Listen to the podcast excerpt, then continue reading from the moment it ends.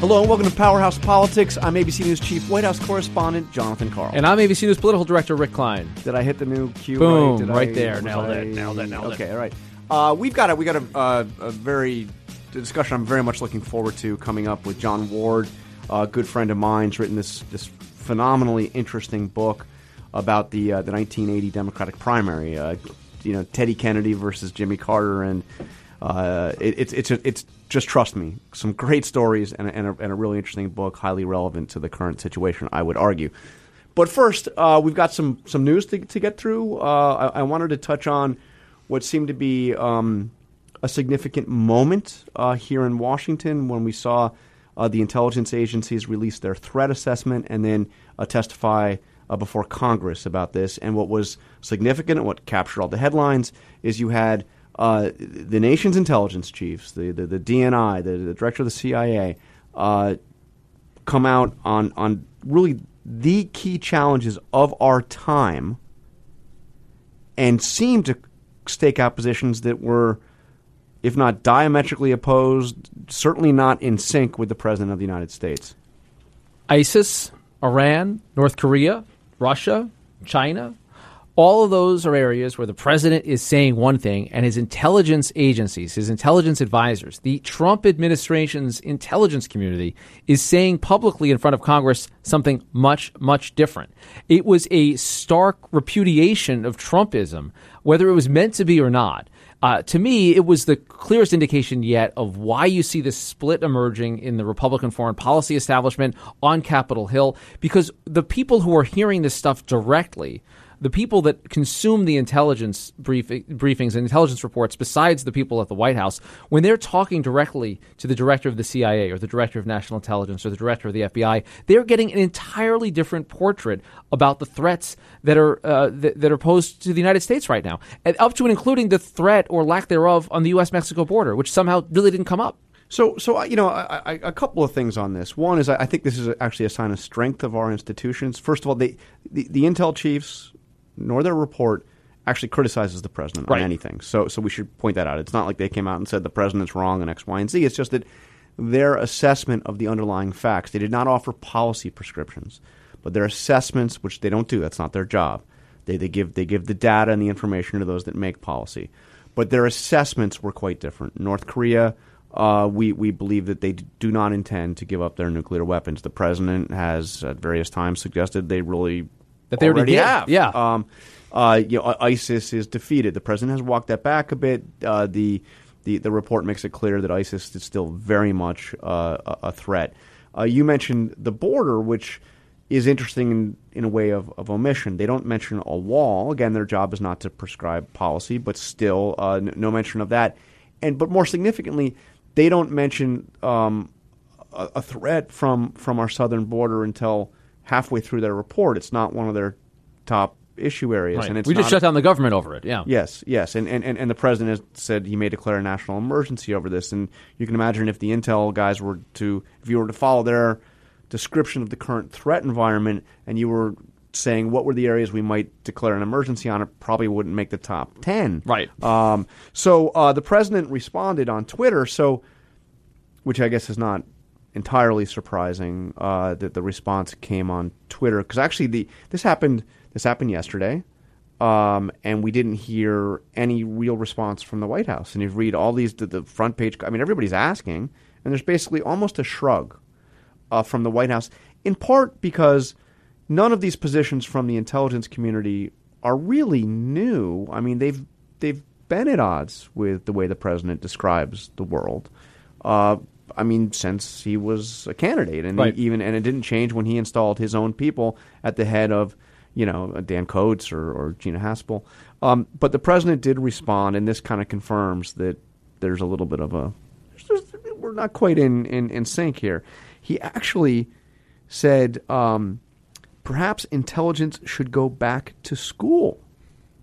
He's suggesting that his intel chief should go back to school because they don't know as much about these things as he does. So this raises a couple of questions to me, John. Uh, and you, your esteemed perch as the you know senior uh, chief um, Poobah Gra- Grand White House Yes, correspondent. I'm chief, sure you can chief. you can answer this very easily as the chief White House correspondent.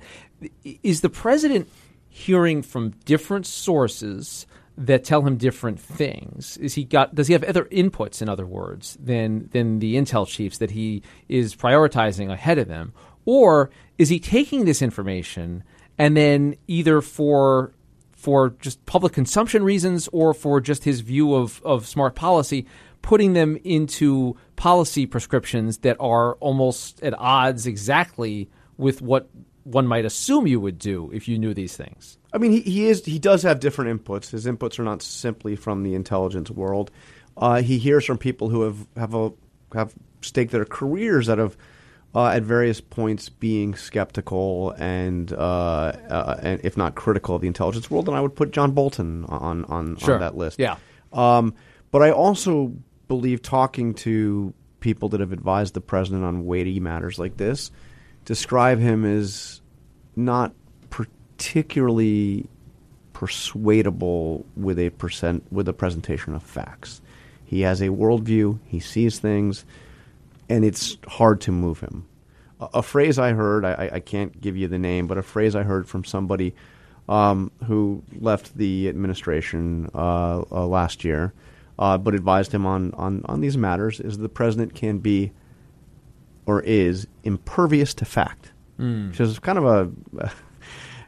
not all that reassuring, reassuring, but but I also want, I, I think we have to be careful not to overstate the I mean, it is an amazing thing. So it is absolutely astounding to see to hear uh, the intelligence chiefs really provide assessments that are that, that, that, are that are very much at odds. But they're not.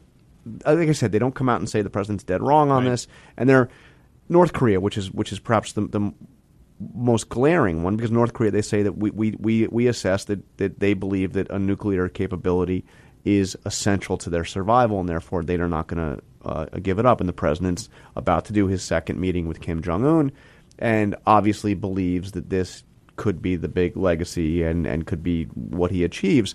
Uh, so Gina Haspel uh, was asked about this um, during during the, the testimony on this, and you know, so what, what, what is basically what does this mean? Again, they don't they don't prescribe policy, but the president's engaged in this dialogue, and the intelligence community is saying that basically almost saying the dialogue could be fruitless. one way of reading it because we don't think that they are ever going to give up their, their nuclear capability. But listen to what she said about it. I think our analysts would assess that they value uh, the dialogue with the United States, and we do we do see indications that Kim Jong Un. Uh, is trying to uh, navigate uh, a path toward uh, some kind of better future for the North Korean people. So that doesn't sound like uh, the CIA director saying that, that, that this dialogue's a mistake. Here, let me play another clip. It is uh, positive that we have managed to engage them in a dialogue. Um, they have taken some voluntary measures to close a site, dismantle a site, but ultimately the objective is to lessen that threat by getting them to declare their program and then ultimately dismantle the program. So, you know, to take it out of CIA speak, uh, she's saying, you know, ultimately the goal is a lot more than what we've seen. But what we've seen is not insignificant and not without value. Sure, and, and and I wonder if the president's public statements, in that sense, are aimed at maybe a North Korean audience that he knows that flattery might be working with Kim, and that even if he's assessing things publicly differently than his uh, than his intelligence agencies would, that there's a larger plan at, at play there. That it's not simple blindness to fact that it is something there's something else going on when he is saying these things maybe similar on his on his statements on ISIS who knows i mean it's it's hard to square you actually really can't square what he has said that we've defeated ISIS and we're coming home with what Dan Coats said um, at, at, this at this briefing or what the facts are as, as become obvious uh, in ensuing weeks. Uh, and, and, we've seen Capitol Hill begin to step up on that and begin to clip him. Mitch McConnell, hardly a foe of the president, among those who are saying that, uh, that there needs to be a strong sense of resolve about the need to defeat ISIS, present tense, or going forward. And not to get out of Afghanistan. Not to get out of Afghanistan, critically as well. Uh, I, but but it, to me, when you look at these things, you have to see it as a bit of a window into the president's thinking and, and, and begin to divine how he could be coming to conclusions that are that different. Because you're right; these intelligence chiefs didn't go there trying to say the president's a liar uh, or the president's wrong. That's not their job. But they, it was just a much different assessment of the world. So uh, before we get to our conversation with Jon Ward, I have one other topic from the week, and there's, there's much to talk about. Uh, we'll, we'll leave our discussions of shutdowns and negotiations and all that for, for, for another day. But I, I, I, do want to get to um, the, the big political announcement on 60 Minutes. Uh, Howard Schultz, uh, founder, uh, CEO emeritus of, of Starbucks, uh, declaring his uh, his potential independent run. Rick, you've been kind of critical of this, uh, but can I can I can I point out Please. before we go and we talk about how you know this is a this is an effort that will not pan out. This is an effort that ultimately probably helps only one person, and that's Donald Trump. If it takes away anti-Trump votes, I mean, can, we- can I just unpack a couple of these things? Please go for it. First of all, politics is a little hard to predict, as you know, as a political Yes. director. I don't know that we should jump to the conclusion that Howard Schultz, if he decides to go through with a run, ultimately uh, hurts Trump. I mean, I know that's the conventional wisdom, and there's a lot of good reasons Helps to Trump, think that. The Yeah, yeah, conventional I'm wisdom is it helps, helps helps Trump, yeah. Helps Trump. I'm sorry, helps Trump. And that's why Democrats are so outraged, and people are wanting to Sure. boycott Starbucks and all this stuff. Um, do you remember a guy we had? We had a billionaire run. Do you remember this? Ross Perot. Ross Perot. Yeah. And the conventional wisdom, and you even see it in some of the write ups on, on Schultz, is that, oh my God, you know, uh, Perot uh, hurt, hurt Bush, the incumbent president, um, uh, because Perot was a little bit more right of center. You know, Sch- Schultz is a little left. So he hurt the Republican and helped elect, uh, helped elect uh, Bill Clinton. I do not think that the data supports that in at all. I think you're right. I would I would argue back Ralph Nader and as a candidate on the left who um, Not a want- do you- billionaire. Do, you want to argue that he didn't hurt Al Gore in Florida? Well, the margins were the margins were certainly tight. I, and, it was a tight um, race. It was a there was a toss up. But Nader was not running as a centrist, but, right? but but okay, but but I'll, I'll, I will I will grant you that. I will grant you that. Uh, and, and I do think I, Nate Silver's made this argument. I think pretty well in the last couple days, and, and we all respect our colleague Nate at 538. And I think that the when when you picture a couple of months from now or a year from now the potential for a three way debate stage where um, say it's Donald Trump and Howard Schultz and Kamala Harris or Cory Booker or Elizabeth Warren, the idea of two white billionaires going at it um, may help the third candidate. Totally, totally fine. How about if it's Bloomberg? Why don't we go all Go- billionaires? Oh my, all that's billionaires with roots in. New York. I, I, I think it's an open. I think it is an unanswerable question as about who he hurts more, and I think uh, some of the some of the media reaction and uh, and the, the the Twitter reaction is uh, against a candidate who may not have a lane at all. I mean, that's p- part of the question: is like where, where who's Howard Schultz really uh, really going why to is everybody appeal to? declaring that now? We don't know We if don't he know. has a lane. I agree with that. We don't. I we mean, don't I had know. somebody tell me that that we had a guy who was literally on Mount Rushmore, chiseled into granite, who tried to run as an independent and couldn't do it. And that guy's on Mount Rushmore. Yeah. Well, Howard Um, Schultz might think he'd like to belong there too, or the latte version. Okay, but I mean, but honestly, I mean, we, we don't We don't know. know. It's We 1912 don't know. was a long time ago. Uh, you know, um, I mean, And I'll tell you one- was a long time ago. I mean, 1996 was, you know, It was a while ago. I, I'll tell you one thing a, a smart Democrat mentioned to me in the context of all of this this week that ultimately the Democrats may need to thank Howard Schultz because what he has done is force at least a discussion of, the- Medicare for all. of where the Democratic Party is Yeah. headed with Medicare for all, which with the, the, the Green New Deal, with a 70% tax cut on the rich. Maybe the party wants to be there. Maybe the party wants to be there. But as Kamala Harris demonstrated in otherwise, I think, very good, good rollout, do you want to lead with banning insurance companies as a as a piece of that? He's out there calling that out. He's out there calling out the idea of that seventy percent uh, tax on upper income earners. If Democrats want to be there, let them be there. But they should at least figure out the language around that and have an open discussion because as of now, there's really no one inside the Democratic Party who's willing to make that argument to say, you know what, you can't have free college tuition Right. for everyone. You can't have uh, Medicare for all. You can't just soak the rich and pay for everything. You got to pay for these programs somehow. And Howard Schultz, for better or worse, has been making that argument pretty vociferously in the last couple of days. Look, th- th- this may be a pointless exercise. He may have no chance. He may ultimately not decide to run. I just don't.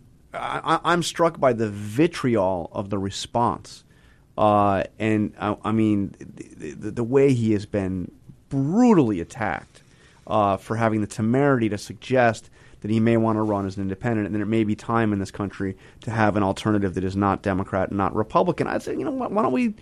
Hear the guy out. It's a See free country, and if he's got if he has a constituency, then he will find it. Uh, I think the the there are a lot of a lot of this is complicated by the fact that you had people that were previously partisans, either Democrat or Republican, who've signed on with him. This is interesting. So, so yeah, uh, we, we have. I mean, the, the name that, of course, jumped out to, to me was Bill Burton. Yeah, former Obama aide. Yeah, former, not just former Obama. Aide. He's one of the. I mean, one of the. he's one of the first Obama one hires, Of the first Obama and hires, all the way and, through the uh, White House years. Yeah, Um, and and he's working for him, and so is uh, so- Steve Schmidt. Steve Schmidt, and, and Steve Schmidt, who uh, we all know is a as a as a former uh, Bush Cheney guy, and um, McCain and somebody Palin. who worked, uh, uh, you know, as a senior strategist for for the McCain campaign, and somebody who is a card carrying member of the Never Trump movement. Um, and I know that there have been people saying, "Oh, you know, Schmidt and he's just trying to make money off this." First of all, two things. I know I've known Steve Schmidt for a long time. Doing just fine financially. I, I, I, I, I, and and I, and I and I and I've never of those of the kind of never Trump. I mean, this guy this guy detests Donald Trump, and I don't think that he would be getting involved with something that that, that, that he thought was simply uh, going to be in you know something that was going to assure a Trump reelection. And by the way, I'm, I'm not. I don't think Burton's in that category No, either. no, no, now maybe they're cynical, you know, guns for hire. I, I've known both those guys. I don't think either one of them really fit in that category. Yeah, I, I I would agree with you on both. I know both as well, and I, I do think though some of the some of the vitriol is aimed at that perception. Maybe it's jealousy Yes. or resentment or you know the uh, the hired gun uh, sense. But look, Schultz he'll have his chance here. He he he has enough money that it really doesn't matter what everyone says on Twitter about him. He can buy his way essentially onto the ballot in 50 states if he wants. He can appear. It's possible to do that in the United States. You can get signatures. You can you can put yourself on the ballot. It's hard to do, but if you pay enough money, you can get it done. I think everyone would agree that. So there's no one blocking that. He's decided to circumvent the two party system. We've talked about this for a long time. As you mentioned, you can go back a century. No one's had, been able to do it. Doesn't mean it can't be done. Uh, is this the message? Again, that's for voters to decide. Go out there and decide. I'm totally open all, all of those all of those things. I don't think he has impressed many people as a tremendous candidate in the early going. I think his references to the quote silent majority is probably an Bizarre. unfortunate historical comparison. I think our listeners would probably recognize that uh, pretty quickly. Calling Kamala Harris's position on insurance not American, again, not really where you want to go, uh, but it's a free exchange of ideas. He's going to get a very good sense of what the, the reality of the political universe and the punditocracy is like. And if he wants to do it, he does it. So can, can I ask you a question? As because you're you're a political director and you you know this stuff. Um, I, I I've seen cycle after cycle where you can make the argument this is the time when a third party Yeah. could emerge. Um, certainly, the last one where you had Yeah. two um, Deeply polarizing. deeply flawed uh, candidates running against each other as the major major party standard bearers. Um, I, I remember one guy who started who who got elected on a on a newish party, but it wasn't a brand new party. Um, 1860. Who was that? The guy that ran against. Uh, he's, he's on a, he's on our currency somewhere. yeah, so yeah. yeah. So so so the the Republican Party. well. uh, yeah, he's also on Mount Rushmore. Yeah.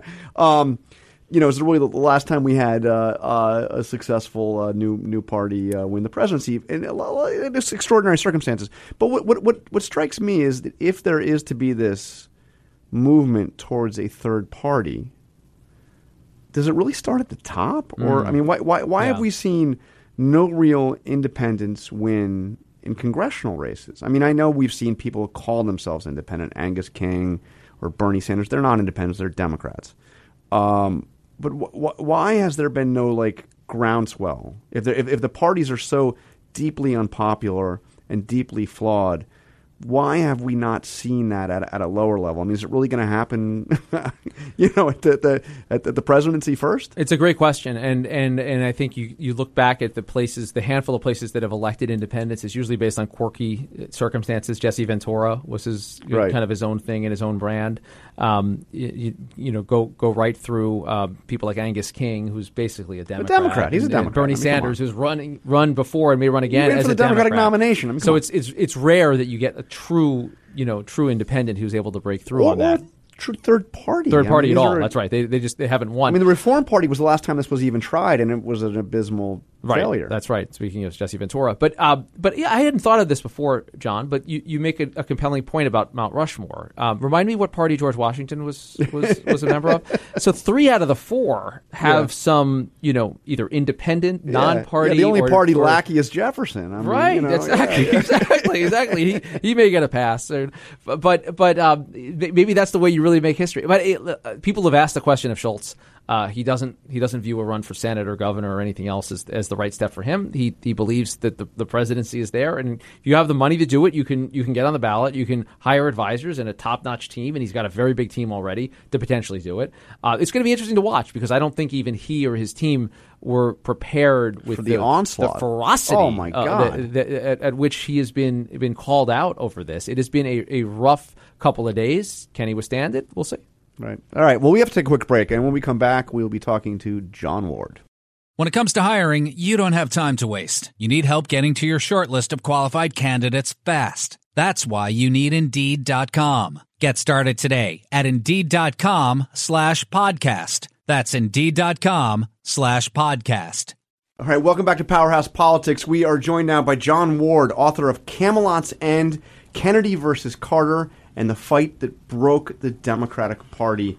Uh, Jon Ward is senior political uh, correspondent for Yahoo and a longtime friend of mine. Welcome to Powerhouse Politics. This is exciting. Thanks for having me. Well, well, c- congrats on this book. And I, we, we were just joking that uh, that I feel like I've been talking to you about this book for about a decade, but I guess it's only six years. Yeah, Uh, not quite a decade. So, so congrats on finally getting it done. Two-thirds John. of a I, decade. um, um, uh, but but truly a, a, a, a terrific story. Um, and I I want to just just start with the, the the big picture of what brought you to writing about this. This this is this is the greatest inter-party primary, you know, challenge to a uh, to, to, to a sitting president that we have seen. We saw, you know, Buchanan uh, go against George H. W. Bush in in in '92. This is bigger. Right. This this this one uh, is is just a phenomenal story. Why did you decide to spend the last six years of your life working on this? Yeah, I mean, if you're going to compare, just as a prelude to that, if you're going to compare Buchanan to Kennedy, the two challenges, I think you could like. It's hard to, to come up with a comparison for Kennedy now because he was such a huge figure. But the Buchanan thing would be not in terms of ideology, but in terms of significance. It would be like a Larry Hogan challenging Trump this coming year, I think, at this point. Yeah. Just not not that significant. So I got interested in this uh, back in 2013. I was at a DNC meeting. I ran into Elaine Kamarck and Jeff Berman. Berman was Obama's delegate counter, really interesting guy. Elaine was on the stage at the convention, and she started. They just, I don't remember why, but they started talking about the scene on the stage at the In, convention. in the 1980 Democratic Convention. Yeah, yeah. When, when it was unclear. I mean, was was Kennedy going to come down? Was there going to be a big Right. moment of unity? I mean, the, the the bitterness and the and the battle went right to that moment and beyond. As, as well, you I out. think that was probably the most humiliating and embarrassing moment of, of Jimmy Carter's life. Probably. So explain it. To, to describe what, what, what that moment was all about. K- Kennedy had given his "The Dream Will Never Die" speech two nights before that, and that was a remarkable moment in political history. It's one of the greatest speeches in politi- politics for the last half century, at least. Greatest convention speech of our. Yeah, Yeah. yeah, right. And um, but he wasn't the nominee. Jimmy Carter was the nominee, and Carter gives his speech two nights later. And afterwards, the speech is kind of a dud. Afterwards, they're waiting for Kennedy to get there, and Carter really wants to get this photo of them with their hands raised in the air together. So Kennedy takes 20 minutes to get there because he's at the Waldorf Astoria rather than in the hall. And the applause dies down after a few minutes. So they start pulling up every cabinet secretary up to the stage to try to keep it some applause going. It's really it's it's a it's a slog to even do that. Kennedy finally gets there and the place goes nuts. And so he goes up and shakes hands with Carter but won't do the hands in the air thing. And Carter keeps at it for like 5 6 minutes. Kennedy circulates the stage. He goes around, shakes hands with everybody. Carter shakes hands with him like three or four more times. And one time he actually gets him close. He like starts the handshake at like shoulder level to try to move it up, and um, and Kennedy won't do it. So the people I was talking to at this meeting said that Kennedy was drunk on the stage. And they described it basically as Jimmy Carter chasing Kennedy around the stage on national television. Um, Carter himself also claims that Kennedy was drunk. Bob Shrum claims he wasn't. So, Because um, you, you interviewed Carter on Yeah. this, and, and, and, and, and he told you. he told me that in 2015. He also said this in his journal at the time. So it's not as if he has come late to the story. Um, and so, yeah, they started telling me the story, and I thought, wow, I don't really know much about that. That's crazy. And it's an interesting underbelly of the 1980 story, which everybody just associates with Ronald Reagan. And then I ran into Anita Dunn a couple minutes later at the same meeting, and she talked about the way that it split the party for a decade. And I thought, okay, there's cinematic sort of uh, detail there, and there's scope, historical scope to it.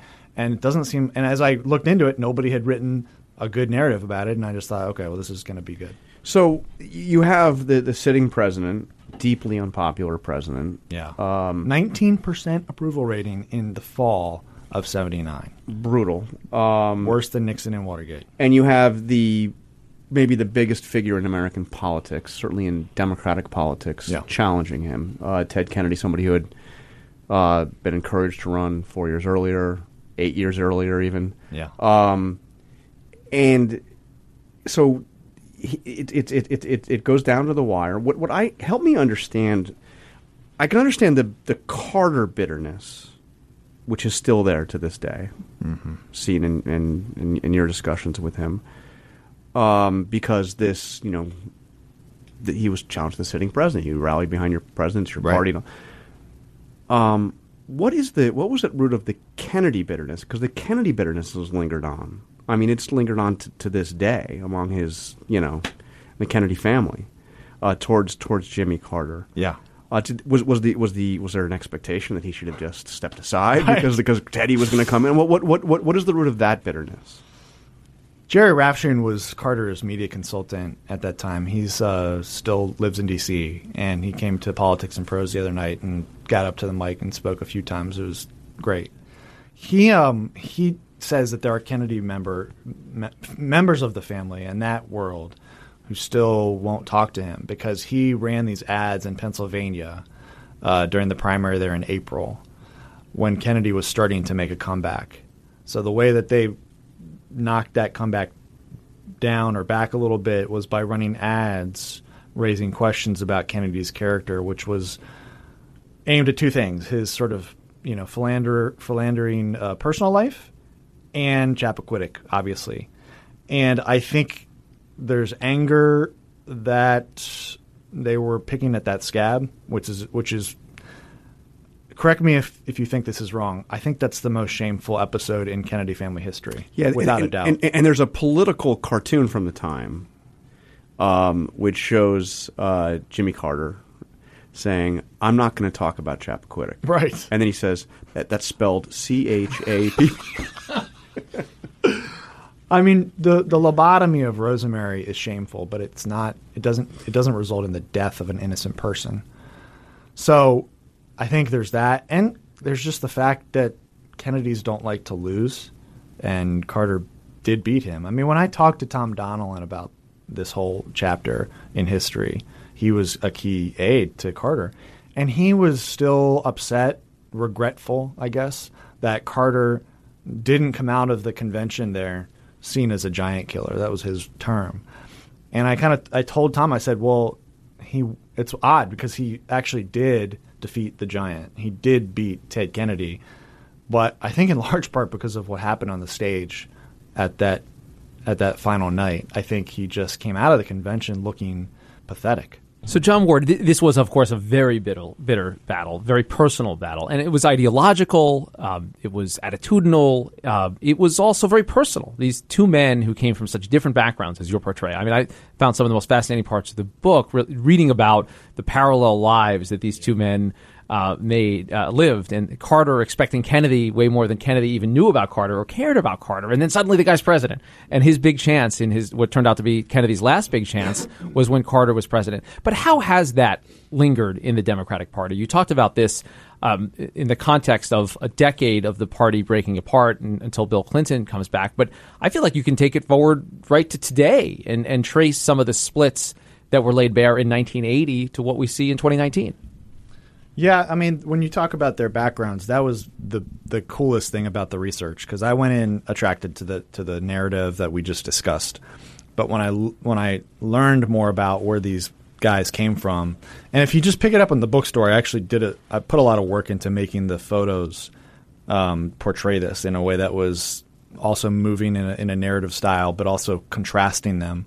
Because the first two photos are Kennedy as a young boy in London with his family. His father's the ambassador to the, to the UK, and right above that is a photo of Jimmy Carter at age nine or so uh, on the family farm in Southwest Georgia with no shirt on and no shoes, and it's jaw dropping in terms of a contrast. So that was really fun when you fast forward to today, in terms of the way that the split between these two guys has continued, I guess I would kind of, if you're going to do it through the 2020 Democratic primary, a lot of the energy in the in the party is with the wing of the party that Kennedy was representing then, which is a more full throated liberalism, um, pretty progressive on government spending. Kennedy at that time was uh, socially liberal, moving the party left on gay rights.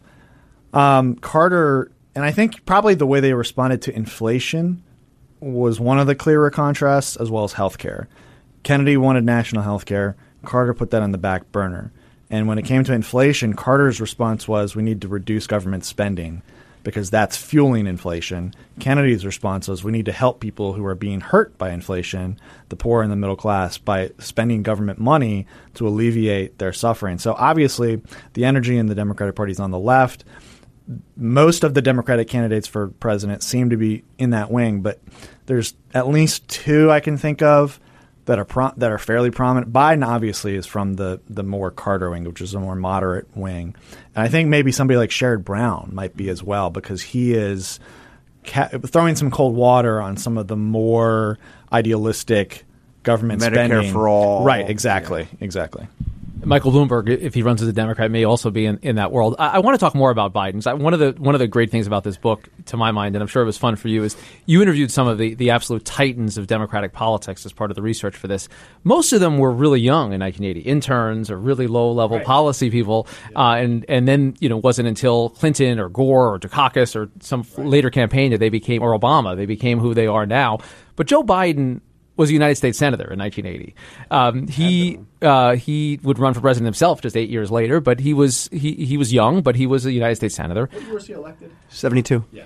Yeah, and so he was, you know, he was late 30s at that point, right. um, so he was relatively young, and he had a long career ahead of him. But he was among those that is forced to make this gut wrenching decision between, a lot of ways, the heart of the Democratic Party and maybe the head of the president. And you had a chance to talk to him, and you don't recount this fully in the book, but um, you've, you've, written about it online about the interview that you did with with uh, Vice President Biden. He was still vice president at the time. Uh, the the 2016 campaign had not yet happened, but um, obviously people knew about Biden and a lot of the, the, the figures around that. He ended up did, not running then.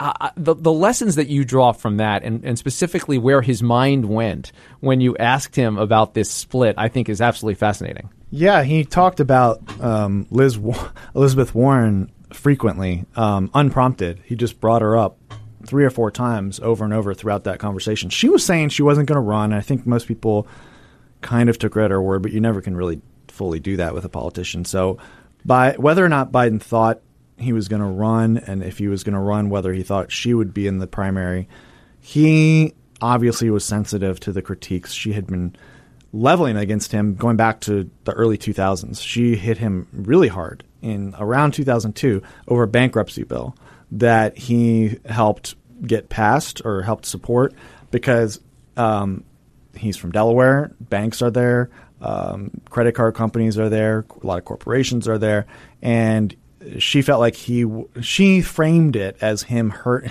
uh, hurting women who she argued um, are often the people who suffer the most uh, or, who need the, the, most help in terms of bankruptcy, especially single moms.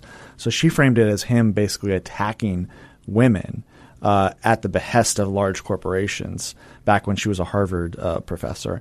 And that was obviously still sticking in his craw. Um, but yeah, when he talked about Kennedy and Carter, he said, I was Ted Kennedy's friend, but I told him early on this is not going to work because I think he sensed that the, that the country was moving in a conservative direction then. Uh, even the New York Times op-ed page or editorial page uh, wrote the day after Kennedy's convention speech that his liberalism was actually out of step with the country. That's not the kind of thing you expect from the New York Times editorial page, but there clearly was, you know, you see it in the election of Reagan because of civil rights and the way that a lot of the South was angry about that. Um, and it's not just the South. I found this interesting as well. Tom Edsall and his wife Mary's book Chain Reaction talks about how a lot of the reaction, a lot of the move away from the Republic, the Democrats in the Rust Belt and the Midwest uh, among white ethnics was also based on race. Um, but because of all that, because of just the upheaval of the 60s and 70s and uh, inflation and energy crises, there was a there was a desire for for order and for a more conservative uh, direction. I, I would argue that ultimately, Ted Kennedy is the one that that that, that you know kind of be, became the took over the uh, over the Democratic Party. Uh, It's a great point. It's, and, and and it's interesting in terms of the presidential nominees. He he didn't endorse Bill Clinton, but he used the uh, the, the Kennedy ex, the Kennedy excuse, which was a, which was a great one, which has been used by others, which is if there's somebody from my own state running, I have to endorse that person. So he endorsed Tsongas, even though he was far Yeah, from a Tsongas right. person. But he Favorite it, son, It was his way of basically um, you know staying out of it. Yeah. Um, but but I, I I would argue that it was Ted Kennedy's brought like almost single handedly brought John Kerry's uh, nomination back from the dead. Interesting. Um, uh, and I would also argue that he was absolutely critical in Barack Obama beating Yes. uh, beating Hillary Clinton. Now you're making me wish I had included that. In maybe that's maybe, a great point. This, this, this will be for the paperback. For the paperback, edition. yeah. yeah, yeah. No, no Um, kidding. but but I want to I want to ask you about um, We should know that Jon's actually taking notes on this. He will include it. yeah. I, I, I want to uh, ask you um, uh, about your interactions with Jimmy Carter. Find him, find that fascinating. Uh, what, what was it? When did you first approach him? What was his reaction to wanting to go through this? Because you also very interesting thing you point out is that this is kind of like if, if you go to the, the Kennedy Center uh, in, in, in, in, Massachusetts, there's just no mention of this that it ever happened. This like major moment in his life is just like not there. Did you think we were going to forget? Like, yeah, yeah. Uh, not a big part of the Carter Center. Uh, so, so this Yeah. is not something that anybody really, th- th- any of the major players want to want to talk about and relive. Uh, how did you How did you approach Jimmy Carter? What was his reaction? What were those interactions like? I approached him through Jerry Rafshoon. Um, and Rafshoon was always actually really helpful and enthusiastic about tell this. us, tell us who, who Jerry Rafshoon. Jerry was his media consultant who ran those ads in Pennsylvania. Um, he was basically one of his top advisors as well, along with Ham Jordan, Pat Caddell, and uh, what's the name of the press secretary? I'm forgetting right now. Um, Jody Powell. Yeah, so he was part of that inner circle. Um, and so I approached Jerry uh, probably 2013 or 2014, and it took you know till 2015 to get to to get Carter to agree, and we we talked in Atlanta. And I thought that was really, you know, especially in retrospect, I thought that was pretty big of Carter to do that because this is not, you know, a, a a great story for him. Um, the Kennedy people had almost no interest, you know. But what was it? So, so, so you, Yeah. describe sitting down with, with Jimmy Carter. To, to, It's funny when I walked into the the Carter Center into his office, he was doing like the movie thing where he stands at the window and looks out, right, you know, and then as you walk in the door, he kind of turns. the door closes automatically behind you. Um, he was he was uh, intense actually.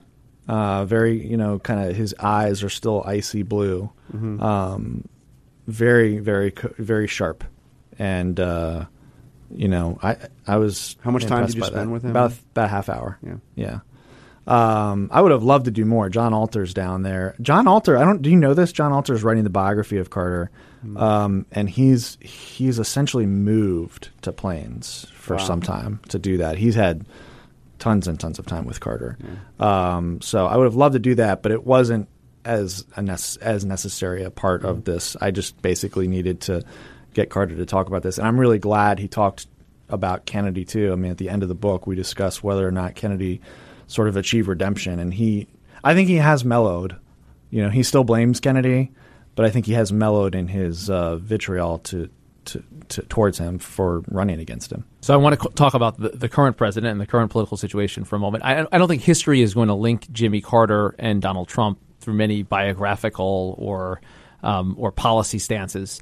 Uh, although I would note Carter's been def- defended Trump publicly a few times against uh, Definitely against the best media attacks. relationship of the former president. That's a great point. I should I should make that clear. Yeah, that's a very warm relationship. Um, but y- you do draw some parallels to the, the, the way that, that Carter took advantage of the of the system as it existed at the moment, and a lot of people didn't realize how the primary and caucus calendar uh, gave you the opportunity to um, to avoid uh, a brokered convention and a, a, a contested convention. Uh, and he went out there and was kind of a loner in this way. He obviously had his own media strategy, quite a bit different than Trump.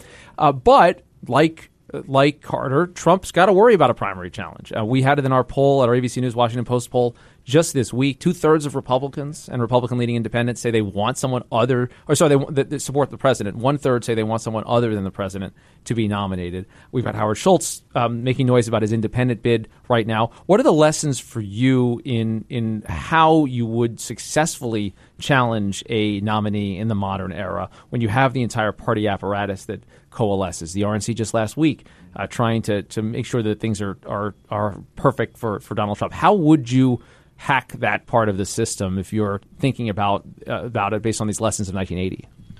I think um, one thing to keep in mind is that the early state primaries are gonna. They've already done this. Like New Hampshire, there were some people who tried to uh, prevent a competitive primary up there, and the state party knocked that down. And I think a lot of two other actually data points on this. A poll last summer in New Hampshire showed about 40% of Republicans up there are open to a contested primary, and a poll in Iowa in December showed 60%, 63 in fact, of Iowa Republicans are open to a competitive primary. I think the biggest driver of this, I'm curious if you agree with this, but I think a lot of it is just because these states want to remain relevant. Yeah. Uh, they, they they protect their independence, but these prime these early primaries for them are like a uh, a total bounty for them economically and politically. So that that's why they want these primaries to stay relevant, right? Um, I think if you're gonna, there's two two things I would say about Trump and a primary. Um, you know, as one New Hampshire Republican put it to me this week, the door is slightly ajar right now. That's not a huge like opening, but uh, if Mueller has something that is explosive on Trump, I think the government shutdown episode to ne- to this day, we'll see how it plays out. But I think up until now, the, the, the ground has been sort of tilled a little bit for Trump to to actually lose some real support. He's not there yet, but he, he has been softened up. This shutdown thing has been sort of like a few jabs that have hurt him in a way that he's kind of not been hurt with his base up to this point. Now, who could actually run against him? I don't. The only person I could actually see being successful about him against him right now, in a real way, is Nikki Haley. Maybe Marco Rubio. You see the news on Nikki Haley, by the way? no, She uh, she um, she signed up with uh, Washington Speakers Bureau. They have promised her fifty speeches a year for the next two years, at two hundred k per speech. Okay, so she's not running. I mean, seriously, I don't think you can pull somebody away from that. Um, I mean, I- maybe. You know, there's there was poll. I think the Iowa poll showed that there was some openness, fair fair degree, uh, to Romney or Rubio. So the key here is that these That's guys. what America needs is another Romney. Yeah, campaign, you know? I mean, it's just like really. Um, but the key here that they that the point that they made is that these are people who are not seen as never Trumpers. Uh, Romney is a little bit, but if he's you're a never Trumper, Trumper, kind of Trumper, not so much Trumper. Yeah. very right Not as Rom- often as Romney does. Yeah, right. I mean, the thing about Nikki Haley is she served under his administration, Yeah. and she could come in and say, "I served under this president. Uh, I love him and respect him, but I feel like you know the Republican he, he's not going to win. Like the Republican Party needs somebody else. So that otherwise, you're going to get all these Trump voters who feel like the uh, never Trump, you know, um, candidate is attacking them personally because that's how politics works in the in the era of tribalism, especially in the area of Trump. Trump voters feel like, oh, you're criticizing Trump, you're criticizing me. Right, right, exactly. So I know you have to go, but I want to ask you about one other little little little thing in here. Um, not not a major part of your book, but but something in an episode I didn't know about. Um, uh, Paul Corbin who was uh, kind of a Kennedy loyalist, dirty Yeah. trickster, no formal role in the campaign, but a long time kind of a guy. Roger Stone type. kind of a. Roger Stone Yeah. of a, um, and he um, uh, was and and he's a, he was a communist, a self-described communist. So he wasn't, but he ended up working for Reagan because he so detested Jimmy Carter. Yeah. And you you mentioned this episode where he was accused of basically stealing the debate prep, the Yeah. Carter debate prep stuff, and, and delivering them to the to, to, to the Reagan campaign. Yeah. Which of course reminds me of, of the whole episode with uh, with George W. Bush and uh, and Gore. But what, what tell us about about that and about Paul Corbin Yeah. and what that was all about. Craig Shirley's book actually has a lot. He has a whole chapter on Paul Corbin, I think. Yeah. Um, and yeah, Corbin was not. I guess he was a communist, but he wasn't super ideological. Well, in he the sense for that- Reagan. right? I mean, he just was. You know, he he. I think he took it so personally on behalf Yeah. on behalf of the Kennedys that that Carter beat him. That he went and worked for Reagan. There was a, a Senate uh, inquiry into this. So so he was accused. uh, What was he accused of? This was He was stealing accused the, of taking the, the Carter. I think he was in the White House meeting with somebody, and he ended up pilfering the, the prep book from the White House and taking it and giving it to the Reagan folks. Yeah, I mean, it's amazing. yeah, yeah. I don't. I'm trying to remember. I, Did he ever admit it? No, no. So, but There but- was but- just- But there was- Shirley, who was, a was a Reagan guy, said it happened. Yeah, there was a Senate inquiry, like in '82, Yeah, and I think they concluded that this likely happened. yeah, Yeah.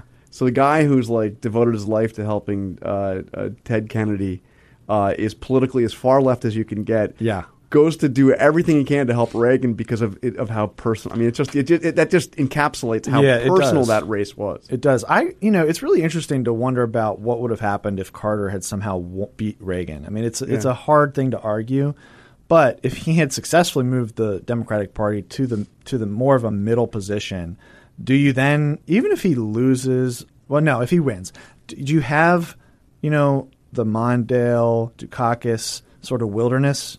Period, or does the Democratic Party actually nominate people more in Carter's mold before? well, you don't have a Clinton? Reagan, you don't have a Reagan revolution if that happens. Right. So there's a whole. Yeah. oh. Or Kennedy anyway, 84. so um, Right. so so Jon, what's That's what's what's the next book project now that you got this? Well, the only thing I've thought about, and I haven't done much on it, but I, I am curious about writing a book about growing up evangelical.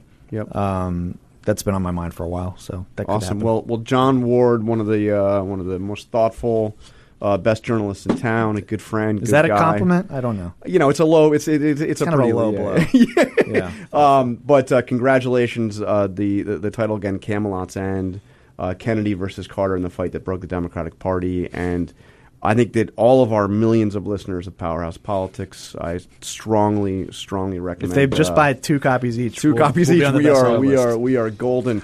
Uh, so that is all the time we have for Powerhouse Politics. For Rick Klein, Trevor Hastings, our senior executive producer, Avery Miller, and Angie Yak. Thank you for listening. We'll be back next week.